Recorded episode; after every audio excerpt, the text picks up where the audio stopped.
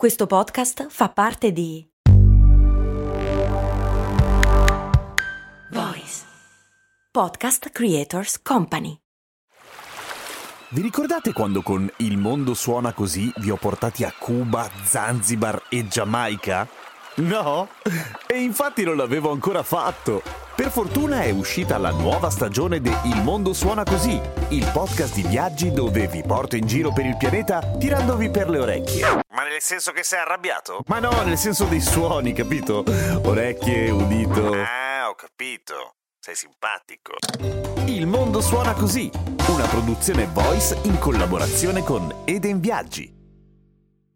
I patron Alessandro e Massimo mi chiedono perché si dice fare la mano morta e sempre loro mi fanno anche un'altra domanda, perché si dice fare la gatta morta? Miau miau miau miau miau miau miau miau miau miau miau miau miau miau Ciao, sono Giampiero Kesten e queste cose molto umane. Mano morta e gatta morta sono due cose molto diverse e in più hanno delle origini bizzarre. Cominciamo dalla mano morta, ok? La mano morta è quella ovviamente illegale di molestia sessuale di appoggiare la mano sul corpo di una persona non consenziente, magari approfittando del fatto di essere molto vicini, cioè una prossimità obbligata, per esempio, sui mezzi. Perché si dice mano morta in questo caso? Perché il molestatore ovviamente terrà la mano molle in modo da appoggiarla per caso, nel caso venisse sgamato, probabilmente non tanto per potersi giocare la carta del ops non me ne ero accorto, quanto in realtà di lasciare la vittima nel dubbio che l'atto sia intenzionale intenzionale e siccome la vittima in genere è statisticamente una donna e culturalmente una donna fa più fatica ad alzare la voce rispetto a un uomo durante una molestia sessuale, culturalmente il che vuol dire che tutte le persone facciano fatica a farlo, sarà probabilmente più propensa a lasciar correre perché non ne è veramente certa e cosa succede poi che figura di merda che faccio. Questo non perché la vittima dell'atto sia stupida naturalmente, ma perché la società in generale non è particolarmente accogliente accogliente nei confronti di questo tipo di rimostranze. Perché siamo una società patriarcale. Ma la mano morta in realtà vuol dire anche un'altra cosa completamente diversa e che esiste nell'ambito giuridico, cioè la mano morta si riferisce a quei beni inalienabili che appartengono ai cosiddetti enti perpetui, come per esempio le chiese, i conventi, eccetera, che non mollano l'eredità. Come mai? Perché la mano morta, in rigor mortis, è rigida e se stringe qualcosa non riesci a togliere toglierla. Questa roba però viene dal francese antico per giunta, main morte, che vuol dire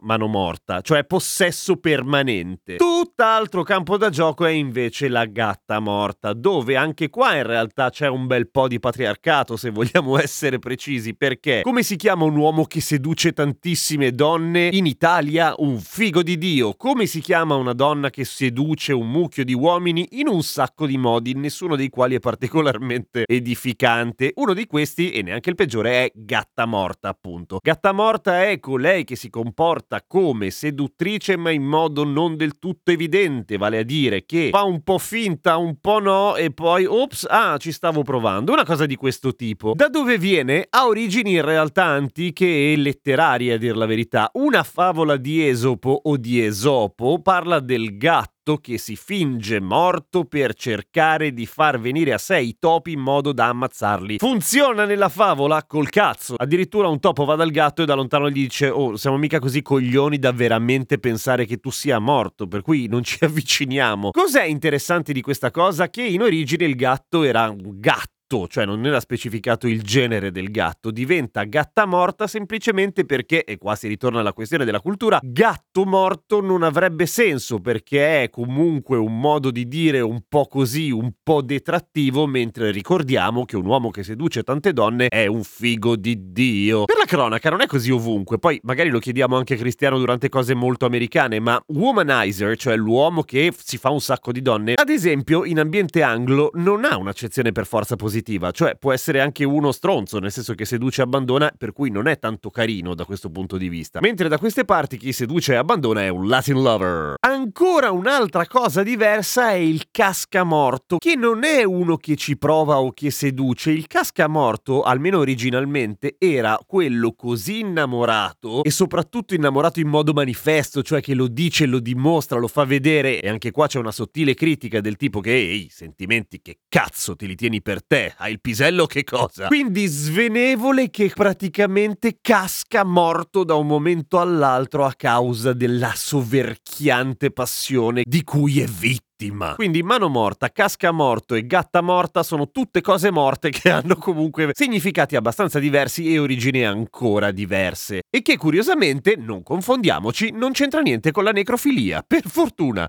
A domani con cose molto umane.